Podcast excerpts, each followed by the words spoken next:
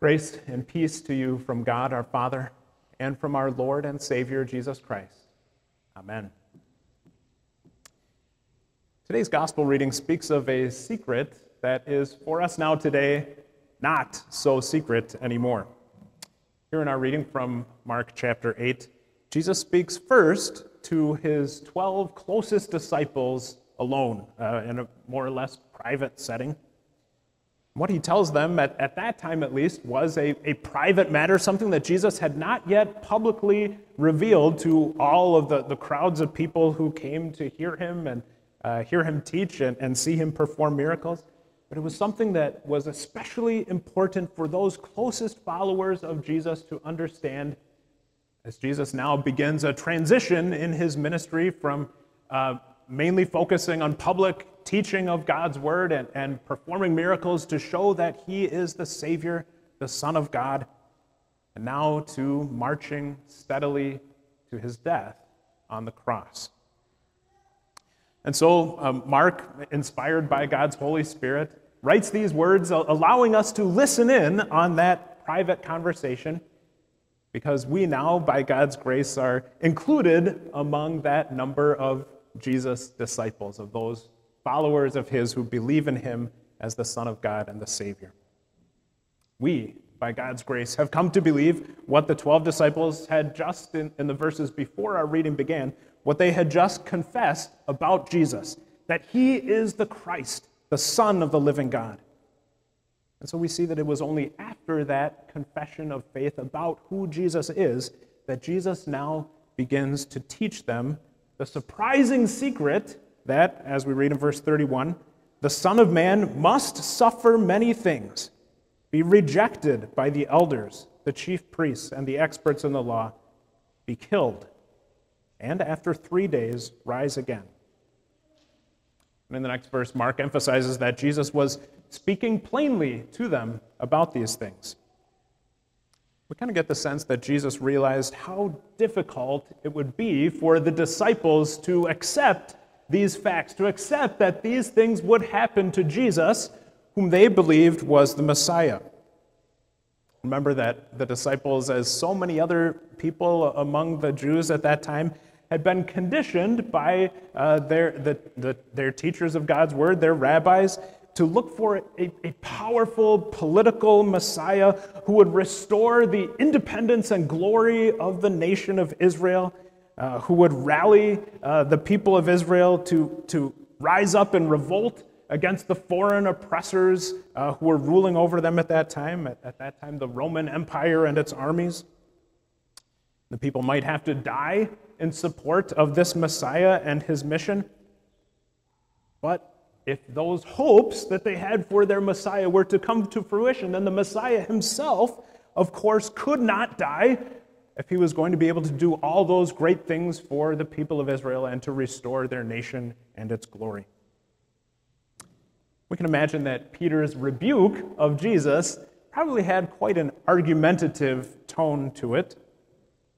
We can almost hear Peter lecturing Jesus, "Well, Jesus, common sense will tell you that only those who take the fullest advantage of their enemies and conquer them will ever get any recognition in this world.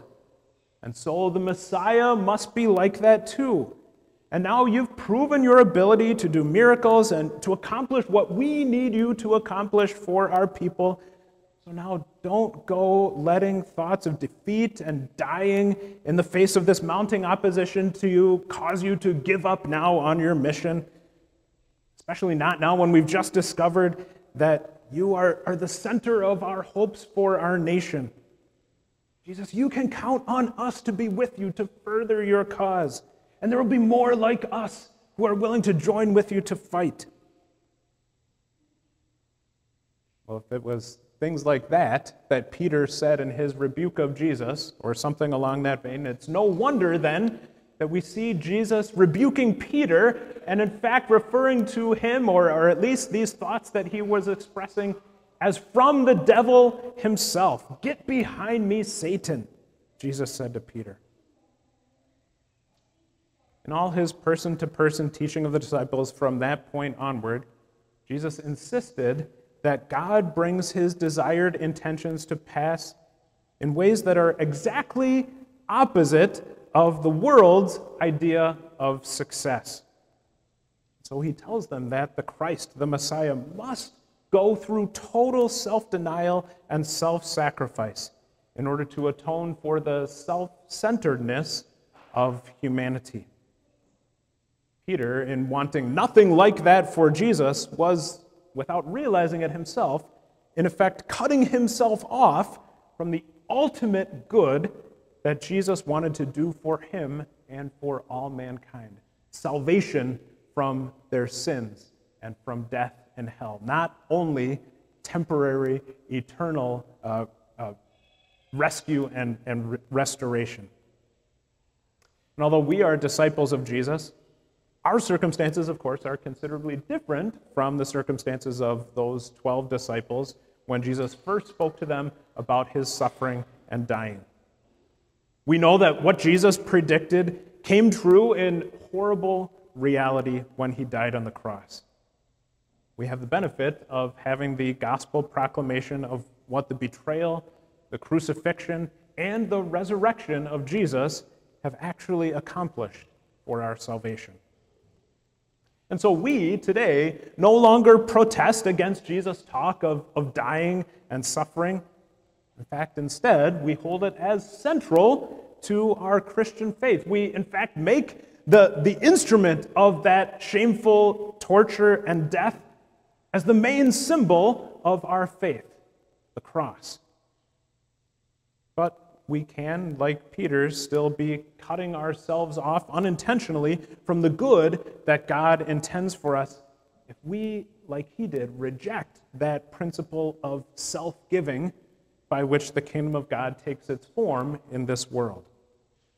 For example, as long as we are hesitant or unwilling to help an enemy, someone who is opposed to us, who perhaps has been mean or has mistreated us, if we are hesitant to help them and to show love to them, then, in fact, Satan's will is being done and not God's. While Christian disciples today speak so much about trusting God to take care of us when we die, many of us aren't so ready to let God take care of us throughout a life of self-denial and self-giving. Insofar as we Christians act on impulse or with selfish common sense according to the worldly traditional value system, then in those cases Jesus will have to respond to us just as he responded to Peter. Get behind me, Satan. And so we must appreciate the fact that rebuke from Jesus is in fact part of his ministry to his disciples. He cares deeply about those who believe in and follow him. And so we need to sense very clearly that whatever causes us to resist God's way of self-giving love is in fact from the devil, and it is deadly to our faith and to true life with God. And in fact, that sin, that self-centeredness, is the real cause of Jesus' suffering and dying, because it was to rescue us from our self-centeredness and sin that Jesus did suffer and die. And that awareness of ourselves being dead in sin involves us then in the death of Jesus as our Savior. But Jesus had more than rebuke for Peter and the 12 disciples. Part of Jesus' prediction was that although he would indeed suffer many things and be killed, that he would also, after 3 days, rise again. Now, first, the disciples apparently didn't really hear or didn't really understand the full meaning of Jesus' promise of a resurrection. But Jesus persisted, always including the promise of the resurrection with every prediction that he made about his suffering and death. As part of his ministry among us, Jesus also wants to impress upon us the importance of his resurrection. Because we live now after Easter has already happened. We, of course, have already heard many times about the full biblical witness to Jesus' resurrection as he promises to us a life of blessedness after we die and he raises us back to new life and gives us eternal life with him in heaven. The Holy Spirit has used this good news to fill us not only with hope for the future that lies beyond the grave, but also with the impulse to love and to serve our Savior right here, right now, in this life, in this world. But this aspect of the resurrection message often tends to have the weakest impact on us comparatively, just as it was with those first disciples of Jesus. When we fail to fully hear what Jesus and the Christian resurrection is all about, that is a great loss for us. We are greatly missing out on the fullness of the Christian life and faith. So the personal thing that goes on between Jesus and every true believer centers first on his dying and his rising for us, and then on our dying and rising together with him. Through the gospel that tells us about Jesus dying to take away all sin, we believe that our sins also are fully forgiven. We are also stirred by the power of the Holy Spirit working in our hearts through that message of the gospel to trust God more and more as the Father who perfectly, lovingly cares for us, so that we are able and willing to act more and more forgiving and self-giving in our interactions with people around us in our lives, just in the same way that Jesus has acted towards us, willing to sacrifice his life to save us from our sins. And he calls on us in the same way to lay down, be willing at least to lay down our lives for those around us. But life for us as Christians is not one of effortless self-improvement. It's rather a constant, ongoing process of recognizing that we are by nature dead in sin, and instead each day redirecting our hope again to our Savior for the full forgiveness of our sins through his death on the cross for us. Christian life means being joined together with Jesus through baptism, connected with him in his death and his resurrection, so that we die to sin each day, and each day are raised to newness of life as we remember the life that he has given to us through baptism. And so the life of God within us directs us in this daily process of dying to sin and living the new life in firm confidence that we are his now and we will be his forever for all eternity by his grace. And of course, the world around us that doesn't believe in Jesus as its Savior can't comprehend fully what really goes on between us and our Savior. They can't understand fully the significance of his dying and rising and their effects in us and in our lives. The joy that we have in our baptism, the eagerness for our fellowship with fellow believers and the reception of the Lord's Supper, our eagerness to go and gather together to hear his word and to study his word together and to pray together. Just so much of the world around us seems to be pious nonsense, a superstition. And so it really does no good, ultimately, in the end, just to simply argue with people around us in the world who don't believe in Jesus as their Savior. Trying to prove the reality of these things only arouses skeptical resistance to us and the Bible's message. But there is something about Christ and Christians that the world can understand. And so Jesus, therefore, as we continue in our text, beginning with verse 34, we see that he speaks not only to his closest disciples, but he also speaks to the whole crowd of people who had been following him to witness his miracles and to ask for his healing. Jesus gives the world a way to judge whether his life and teachings and promises are really of any practical value for them. He offers the world a proper way in which to judge whether Christians' claims of being followers of God through Jesus the Savior are in fact valid. And Jesus also wants any would-be follower of his to consider well what is involved in following him. And so he directs his words especially to the disciples who are there among that crowd of people who came to listen to him. in order to help them do things in their lives that bring honor and glory to Jesus and to our Heavenly Father. And so Jesus describes three radically unique things that disciples, through prayerful, continuing effort under God's means of grace, can do. And the first of those is denying yourself. And that has to do with trying day after day not to let selfishness and self-centeredness rule in our hearts and rule in our relationships with others. And then Jesus goes on to call us to be willing to lose our life for his sake and for the sake of the gospel. And that involves struggling to use our everything that God has entrusted to us, our personal, our social, and economic position, not merely for our own satisfaction and enjoyment, but for the good of others, most of all. And the third thing that Jesus mentions is not being ashamed of him.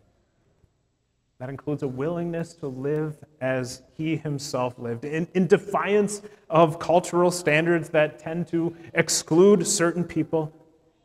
It means intentionally including in our fellowship the social outcasts who are despised by the world, regarding each individual person as someone who is dearly loved by our Heavenly Father, specially created by him, as someone for whom Jesus specifically gave up his life in order to save for eternal life with him. Those three things are the underlying attitudes and actions by which Christians actually invite the world in to see the mystery and secret of godliness. Here is the visible demonstration of what it means to be saved through the grace of God in Jesus our Savior. As our joy in being fully forgiven by our Savior Jesus is reflected in our Christ-honoring lifestyle, we will have more opportunity than ever before to talk about the wonderful joys of our personal relationship with Jesus and with our Heavenly Father. We will have more reason than ever to know that our words as we share the gospel will lead others to really find the blessings that come from being in that personal relationship with Jesus, of knowing his love and full forgiveness of our sins. How much greater our joy and our blessing will be as we continue more and more to be a part of letting God's secret out into the world. What God really wants is to let this message of his forgiveness for all people to be known more and more in the world so that it is no longer a secret. He wants all the world to know it, and so to be blessed through his dying and his rising, his gracious, forgiving, and caring for all who believe in him. So may Jesus, our Savior, motivate us by his self-sacrificing love to follow him in that same way, denying our cross, denying ourselves, taking up our cross, and following him each day, dying and rising with him.